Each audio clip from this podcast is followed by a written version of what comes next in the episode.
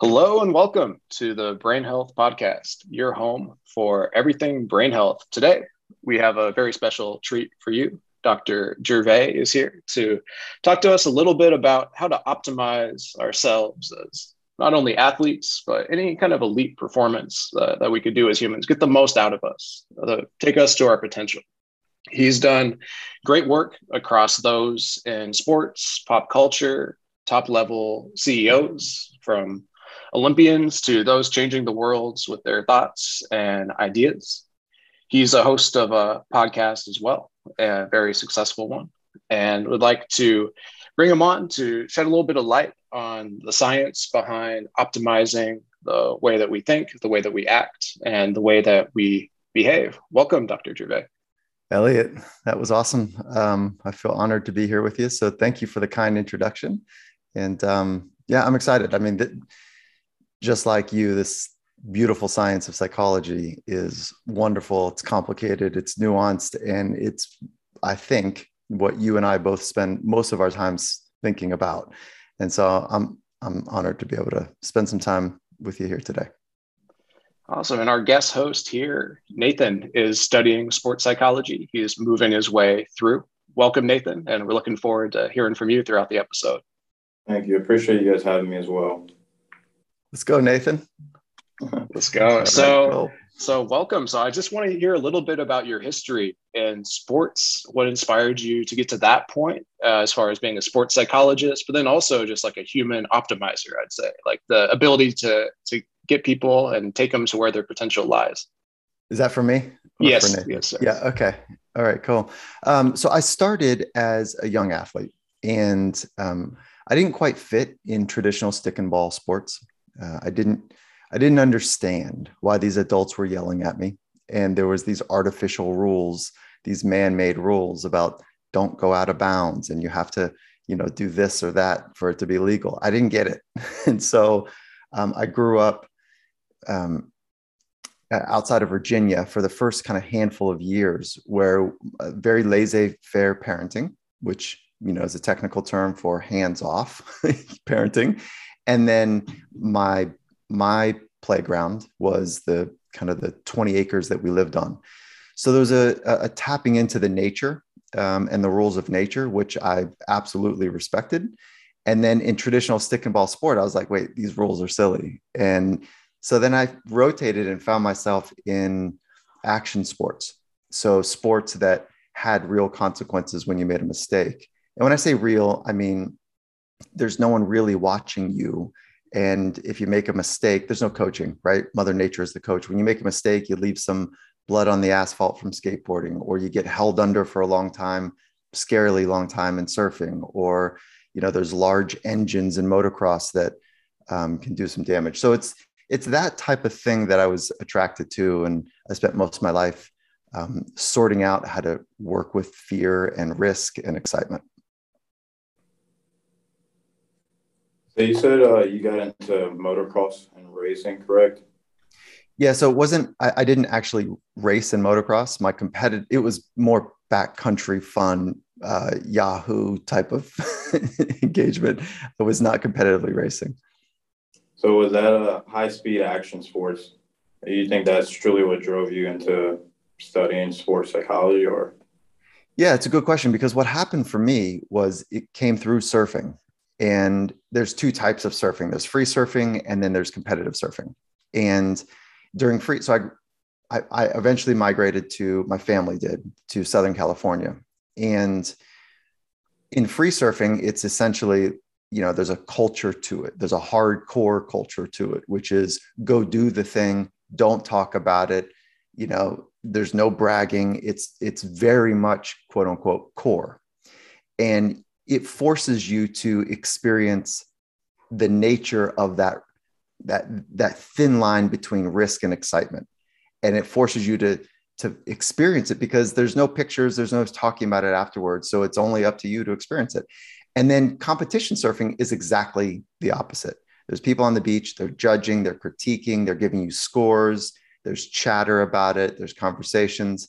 And i couldn't make that migration and so I could do the thing in free surfing, and um, but then as soon as there was judges and critiques, I it felt like I was in a different body and I didn't understand it. Nathan, I, I, I didn't this is like as a 15 year old kid, like what, I didn't lose all my technical skills, you know, from yesterday. And so the only thing that changed was the environment and I was fundamentally different. And it led me down this path, this, this insight first, which is like, wait, it's not my physical body. It's not my technical skills.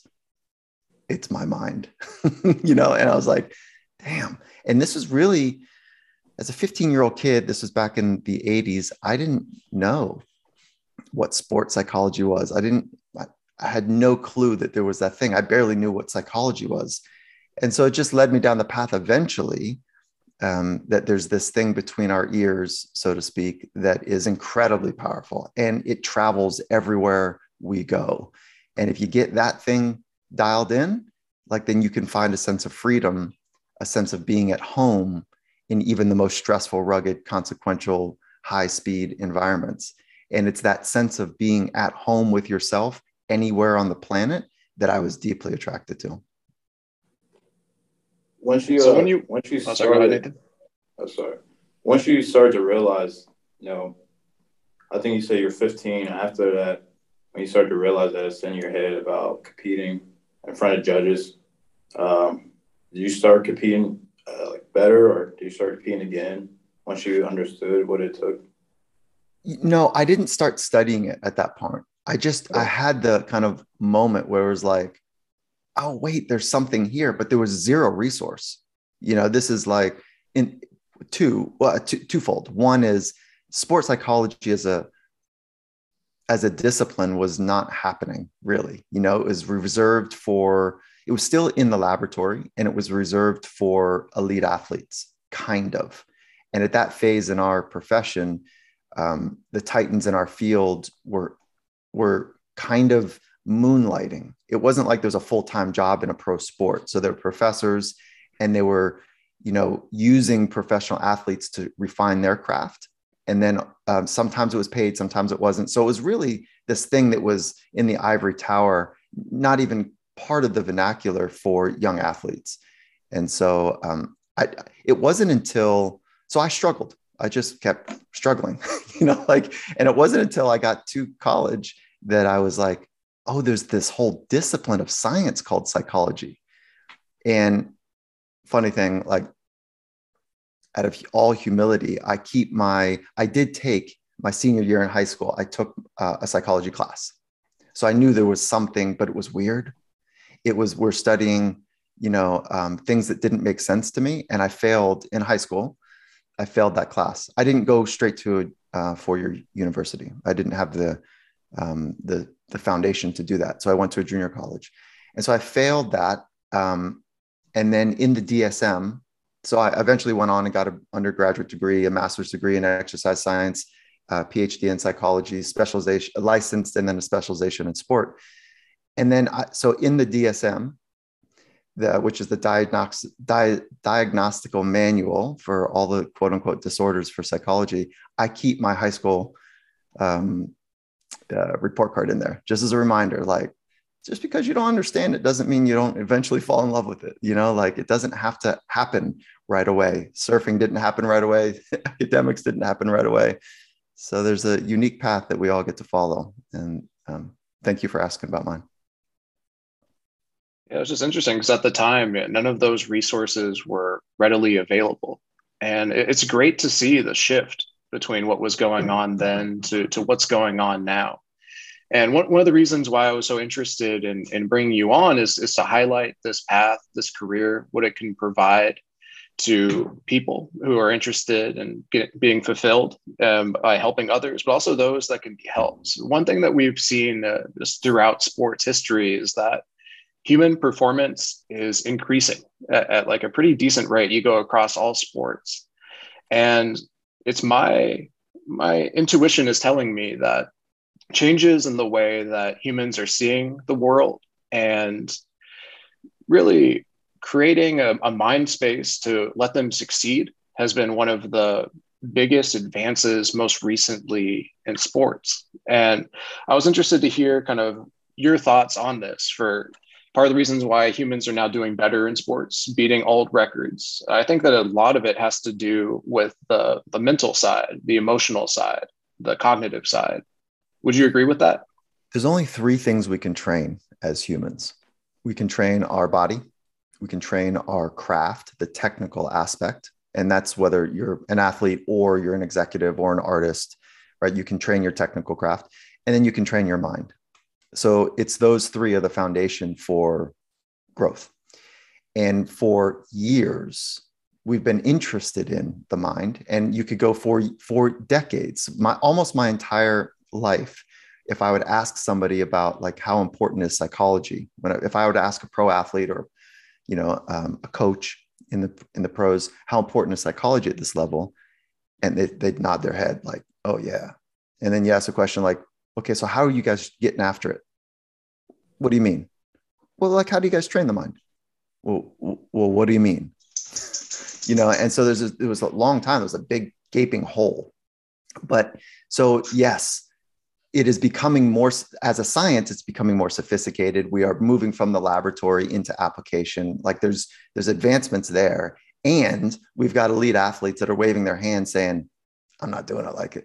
I'm not doing this kind of craziness anymore where I'm sacrificing everything. I got to keep it all buttoned up, pretend like I'm absolutely perfect. Like I, I can't do it anymore. It's it's ridiculous.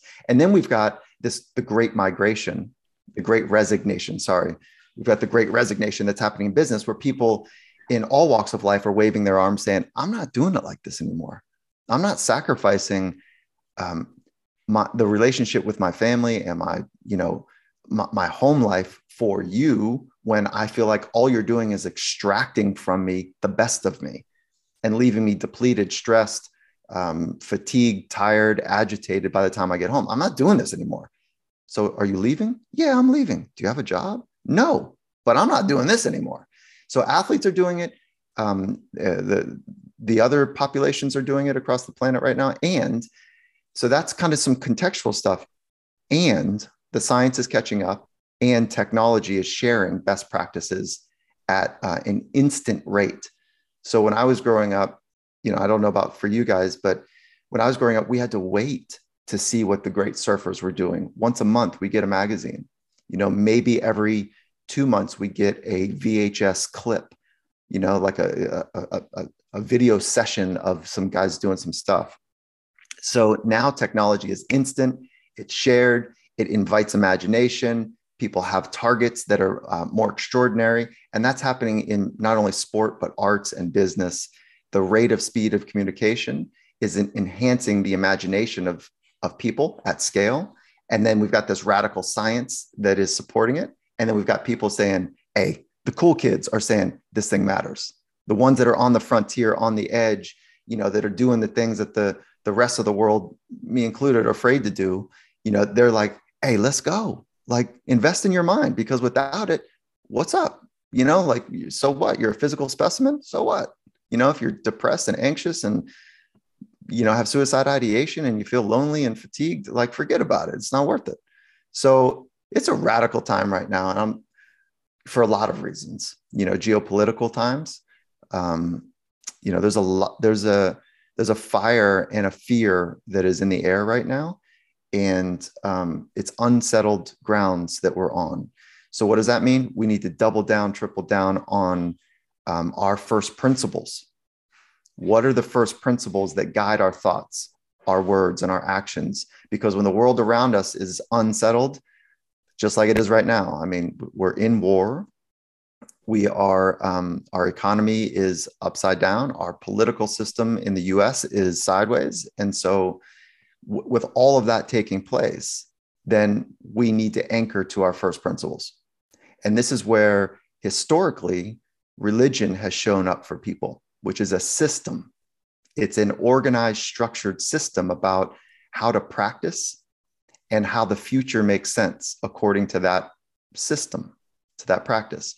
But over the course of the last, call it two decades, those, those systems are failing people so we're seeing a migration there too, a resignation from from those trusted institutions. So, you know, um, it's a it's a it is a challenge that we're under right now. Yeah, it's absolutely a, a massive, massive challenge. What I, what I find so interesting about performance psychology as a whole is, is like, yes, it follows like traditional routes of dealing with you know some of the things that can kind of plague us as, humans like excessive worry like anxiety rumination on the past depression but one thing that's been changing with psychology, you know, in the last probably 40 or so years that hasn't necessarily caught on as well with the mainstream as as I'd, I'd like is that psychology also helps with it helps everybody with performance and, and optimization. And it's not only for those who are in the middle of a depressive episode or anxiety. We all experience like depressive, depressed mood from time to time or anxiety from time to time. But also, it can help those who don't necessarily have these traits to optimize how to act on a day to day basis, how to regulate their emotions, how to get in the zone, how to be mindful, how to reach a flow state. And i'm interested in, in hearing like some of the techniques that are kind of central to your practice. Certainly flow and, and mindfulness are. I was wondering if you could kind of touch on those or some other ones that are massive.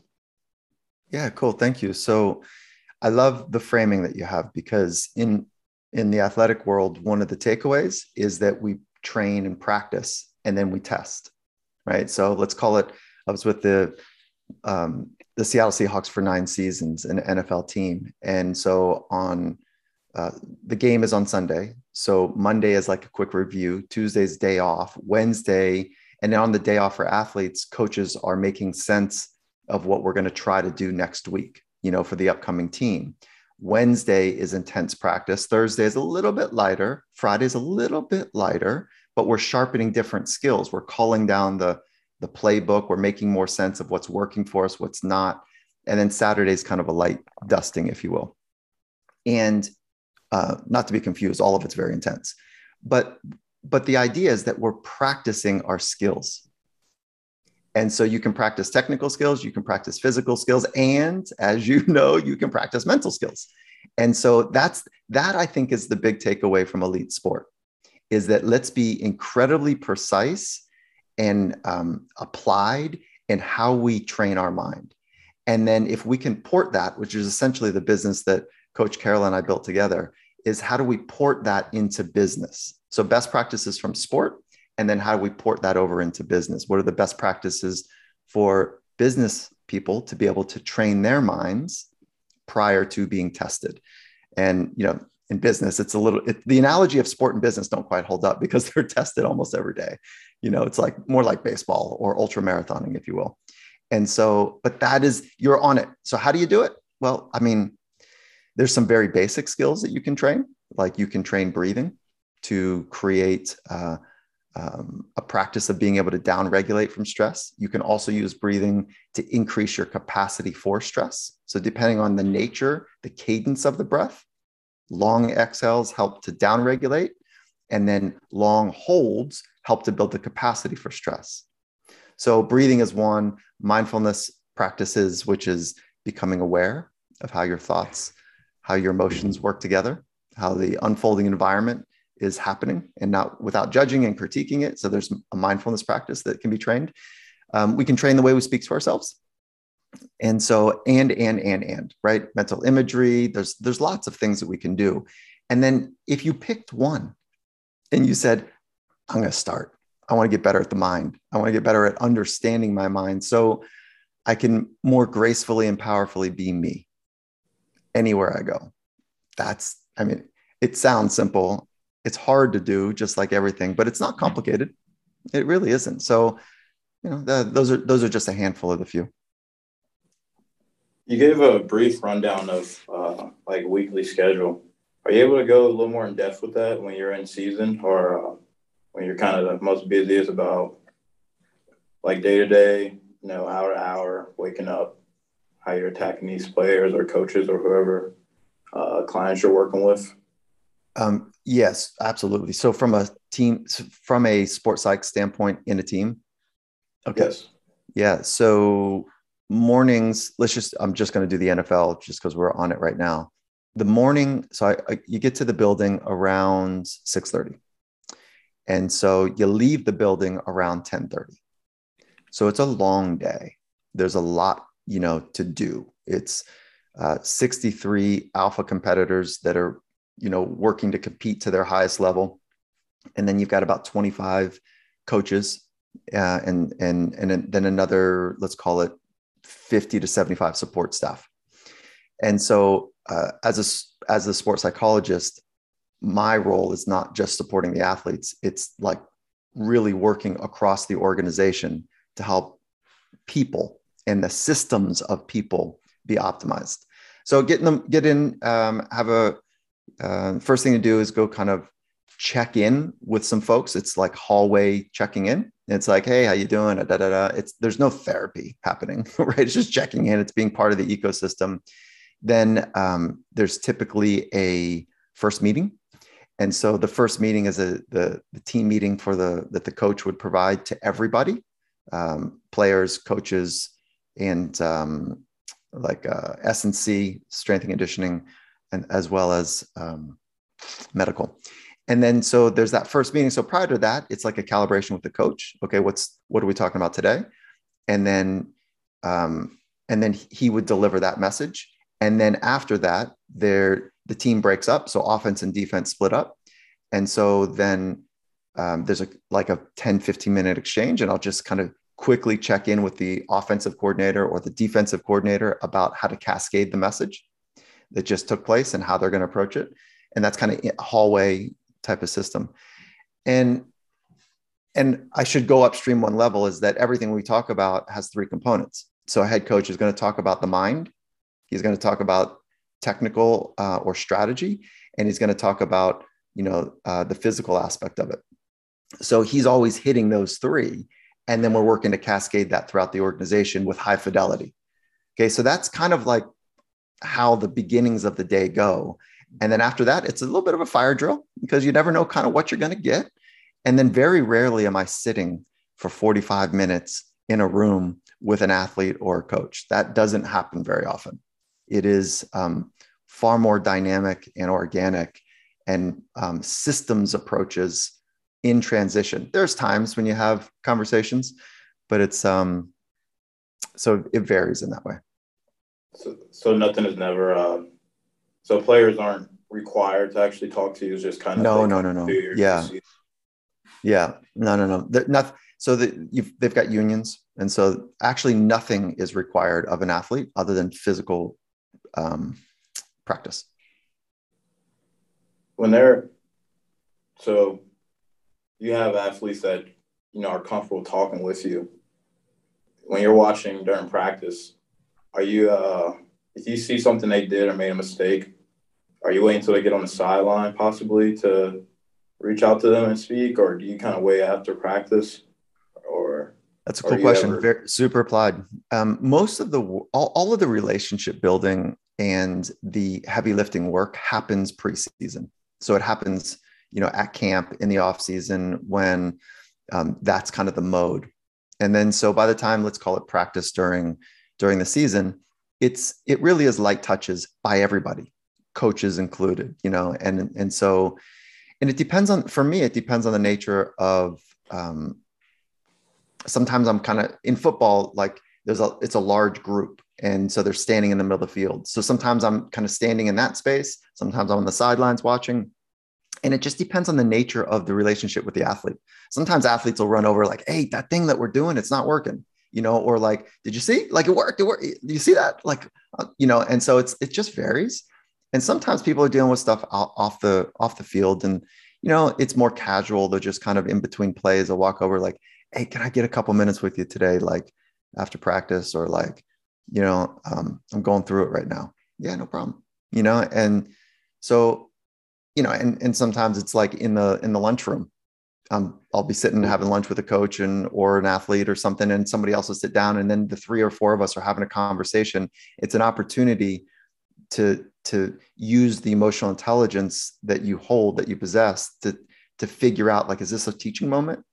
you know and so or is this like hey we're just going to talk about the you know uh, the upcoming practice or we're going to talk about what this other you know what was happening in the nda or whatever you know what i mean so it's like there's a high eq that's taking place all the time like Are they sitting here because they kind of want to talk a little bit about imagery, or they want to they want to talk about stress in general? So it's there's a there's a fun little courtship that's taking place um, almost like every 20 minutes. It feels like with a different group. Yeah, I always thought that was interesting to see how because they they the players look at you as a sports psychologist.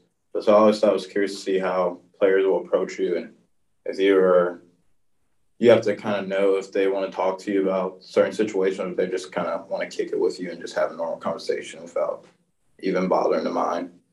That's right. And you, you are there as a professional, you know, and so building rapport is really important as a professional. And there's a clear boundary that we hold. And if you hold that boundary so rigidly that um, it feels really weird when someone's around you, then they know no one wants to be around that you know? Like it, it is better for you if that is your personality let's say to have an office and then have a little slider that says available you know come on in.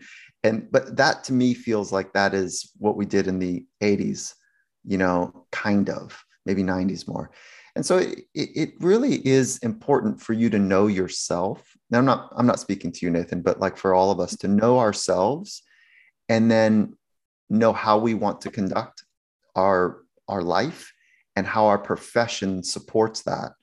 And then to be authentic wherever we are. And you know i'm part nerd part athletically minded. And so i just you know give myself permission to do that. And it ends up like they, they look and they're like okay yeah i see you and i'll tell you a funny story and then i'll stop talking here is that uh, i've got I've got more more scar tissue and more stories to to share, like about how this stuff works in in professional sports. But one of them, the the the star athlete comes over, and he is a, I mean, he is an absolute fierce human. Like he's a full f- physical force. The way he shows up, in um, and he kind of walks over, and this is day two or three, and he goes, "I know who you are. We don't need no shrink around here." this is like four guys watching, right? Now I was like, oh, that's funny because um, they actually brought me in for you. And then all the guys were like, oh, like it's coming. Here we go. And he goes, oh, yeah, you think that's funny, huh? And I go, well, I don't know. We could break the ice. We could go a lot of different directions right now. And he goes, yeah, I'm about to take a direction right now. I'm about to step. And I said, I said, yeah, okay, that's no problems, dude. You know, and everyone else is like, oh man, that didn't go well, dude. And I go, no, it didn't go well. But you know what? That's kind of how it goes sometimes. And so, uh, come full circle, like it was that for almost a month with him, you know, that type of banter. And then, then, uh, so then I'm, I'm going to take you really fast. Nine years later, I'm down in, um, I'm down in Los Angeles and I get a phone call and it, this person's name shows up and he, he calls me shrink dude and so, um, and he goes, What are you doing? And I go, no, no, I'm having lunch. What's up? And he goes, I can do your job better than you. I go, What? I go, Get here, man. Like, what do you want? And he says, No, I'm telling you, I can do your job better than you. And I go, Okay. And I'm looking around like, you know, that TV show Punked. I'm looking around like he's behind me or what he's clowning in some kind of way. And he goes, No, I'm serious, dude. Like, you know, we are at each other's throats all the time, but you know, I learned from you. And I think you learn more from me, though. He goes, I want to get my degree in psychology.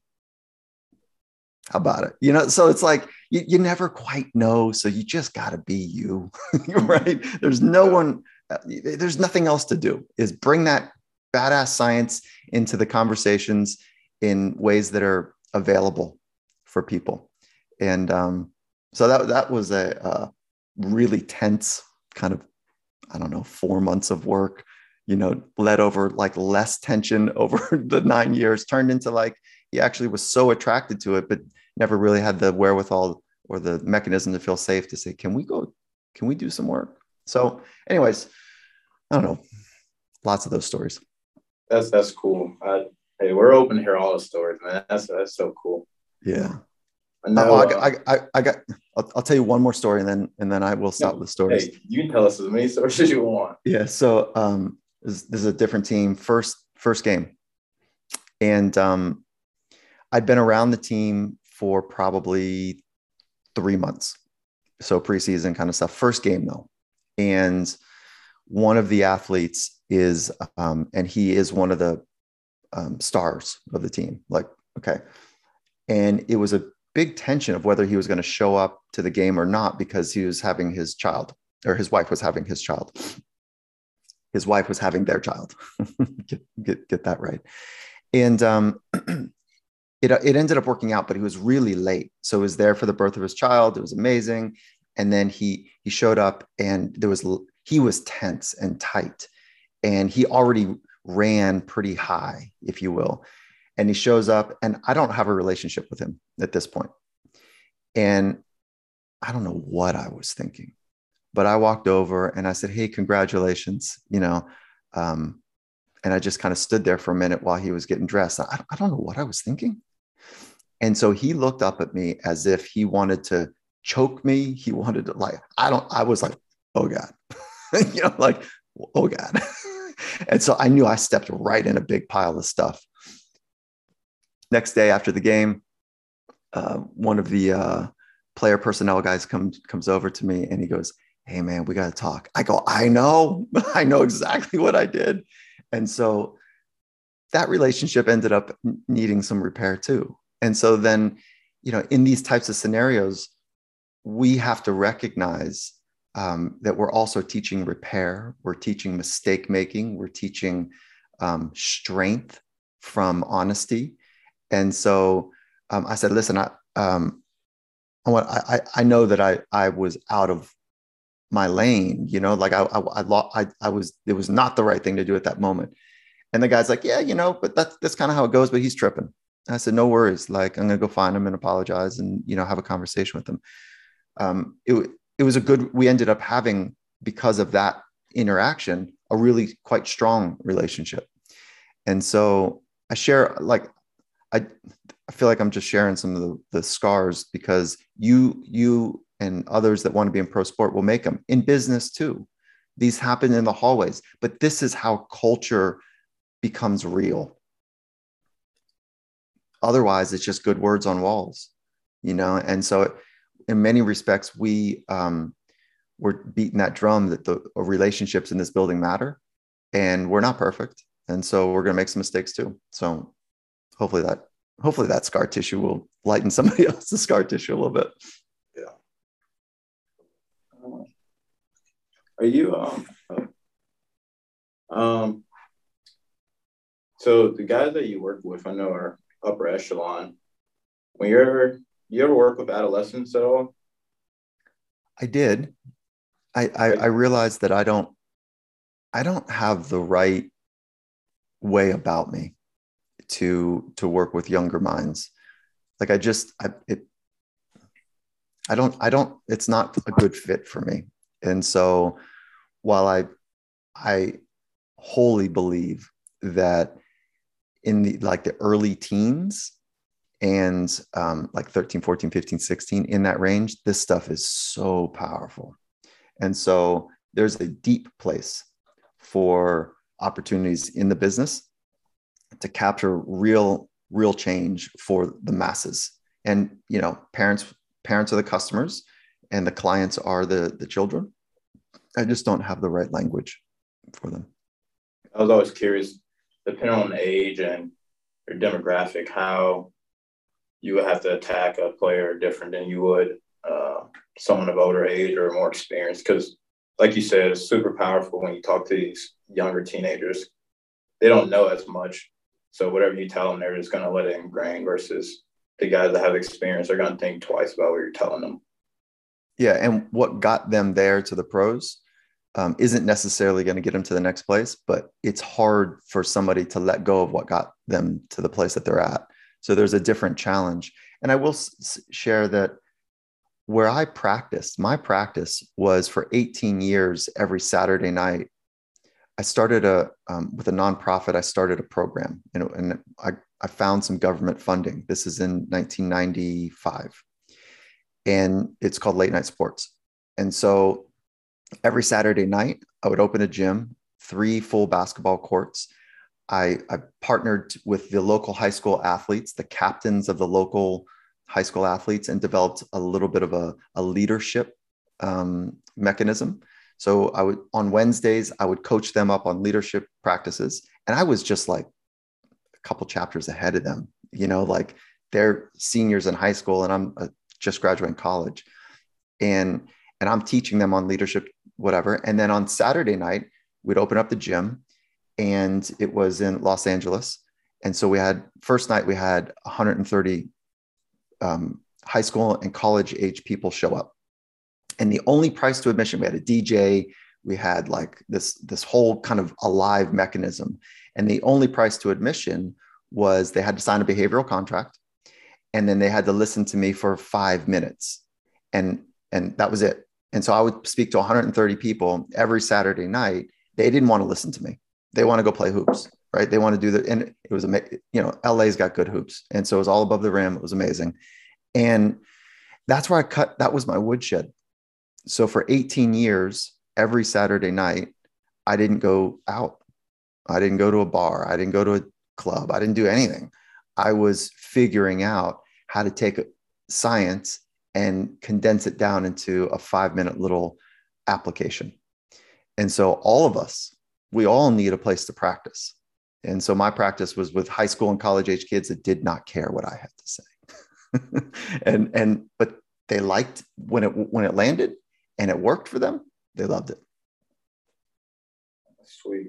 That's so sweet. Um when did you start venturing into the professional guys, or kind of what was like what kind of jumped you to that next level when you realized you'll rather work with uh, more experienced guys than adolescents? The um, so right when I graduated, I got an opportunity. Um, the GM of a professional hockey team, a local professional hockey team, hockey team. Um, we met. I had a, I had a um, what I thought was a quote unquote career ending injury. and it was a it was a bad surfing accident and uh, upper vertebrae in my cervical spine. I had one really bad extrusion and one intrusion, which is like when the disc pops in, it's pushing against the spine, and then it broke off. Like I wasn't able to lift my laundry. I could barely drive a car because I couldn't for like two and a half years. It was it was like it was a pain in the ass. And so I was working a lot on trying to rehab and get better. And I happened to be working with um, the uh, the strength coach for the hockey team, and then so he's like, "Dude, like I want to introduce you to the GM." So we met the GM, and like, bang, we hit it off. It was awesome. He goes, "Oh, I'm bringing you in. This is going to be great." And so I came into hockey. I didn't play hockey again. Remember my stick and ball kind of, you know, experience. Yeah, yeah. And so I show up the first day, and I was signed. I signed a contract I hadn't met the coach yet. You want to talk about green. Okay. I didn't, I was, I had like uh, a t shirt on and like pants. And I showed up to the rink. it was freezing. And he sees me, he sees me walk in. He's like, oh God, the coach. So he brings all the guys to the center of the ice, blows a whistle. And then um, I don't know what he's doing, but he's lo- looking back now. I know he bagged him. He had him do blue line sprints which is like at the end of practice, now he's having them run sprints. Okay. So now they're coming off the ice agitated, hot, irritated. And he looks at me with a smile and he's like, Hey, Mike, let's go in my office. And so as we p- pass by the locker room, he says to the guys, he goes, Hey guys, um, stay in your gear. I'm gonna be right back. And they're like, What? And he's like, yeah, yeah, stay in your gear. Just hold on. Just be right back. So we go into his office, the coach and I, and he's like, Hey, nice to meet you. Da, da, da, da you know, okay, tell me about yourself. And I'm thinking, the guys are in the locker room. Like, what is this mid practice? Like, I'm kind of, I'm a little confused. And, and so I'm looking and I'm being polite and listening to what's going on. And he goes, Hey, let's go meet the guys. Come on. So he walks out into the middle of the room and he says, um, he says, all right, boys, um, I just want to introduce you to, uh, to Gervais. He's our, he's our sports psych here. And so if you're fucked up in the head, go see him. How about it? Imagine that welcome. okay. So um, I didn't love it. I didn't, I, what, what are we doing? You know, like what are these angles and politics and like, so I, I did, I didn't come for money. And I, this is going to sound like a tough guy story, but it's not. I didn't come for money. I didn't, you know, we had modest means. It, eventually my dad got a job in corporate America, and we we it was pretty middle class. But prior to that, it was on the farm where like like it was exactly what you imagine. And so, um, and then I grew up in action sports, and there's a little bit of punk rock in that, you know. And so, coaches walking by, and I'm like, hey, I don't fucking need this. And so I said, hey, coach, and I'm grinning and smiling. I go, doors open for you. And the boys erupted. You know, I was like, I don't need this job. I'm out of here. And the boys erupted, and the Gatorade, you know, cups are being thrown around the room and they're laughing and, you know, like, ah, coach, you got you. And so coach, you know, and he's got this big old scar across his face. Like he's earned the right, you know, to understand hockey at the deepest levels. And the you know, you get dinged up in hockey. Uh, some guys do. And so he stops mid midstream, kind of looks back at me and he's like, good for you, kid, you know, you little bastard. and so, um, so that was like, that was the beginnings of of my entry and I, I, but quickly i learned that like it's just it's this this macho stuff that I, I didn't i don't really love so i i didn't last very long in pro sport i left and then i went into um, surfing a little military work i found myself um, i was interested in the olympics because there was a purity there um, but but i went to mma and did some work in the ufc um, and uh, and then eventually found my way to red bull and helped out um, at the very beginnings, helped build out and support their program. They were building for athletic development. And so projects where Felix Baumgartner jumped out of space from 120,000 feet, where um, you know Luke Aikins jumped from an airplane to 30,000 feet without a parachute into a net that he built, like supporting those projects. And and and and so then then full circle, then I found myself back in the NFL. That's so cool. Your background is ridiculous. That's that's amazing. we all have our stories, you know, like like you're just asking me about mine. I didn't get a chance to ask you about yours. Yeah. You have your stories too. Yeah, oh, yeah, we do. But just the the trailblazing, uh, creating something that really wasn't there, uh, kind of taking what, what was known in an academic sense for, for a small group of people and, and applying it. I mean, that there's, you know, good reason why, you know, many people see you as the father of applied sports psychology. Just like to commend you on on the work you've done, you know, throughout your career. And I wanted to let my listeners know that many of these ideas are condensed down into a masterclass, the Finding Mastery masterclass that you can find yeah. in the description. And before before I let you go and um, you hey, get doc, back to, doc, to your busy doc. day, I have uh, one question for you, kind of a, about that. Just one of the chapters. I want to hear a little bit about vision and okay. how vision is different than goal setting. Uh, I'd just love to hear a little bit about that. I, I just want to say thank you for all those kind words. Like, I'm just trying to figure it out, dude. I'm just, you know, just trying to figure it out too. And so, um, okay, vision and vision and goals. So let, you know, um, I don't have a better word for vision be, in my mind, because really it's about using the your imagination. And so using your imagination in whatever form to see if you can get as vivid as you possibly can about the human you want to be and the types of activities you want to be and the way that you want to do those activities. So it's our minds are not good at casting forward.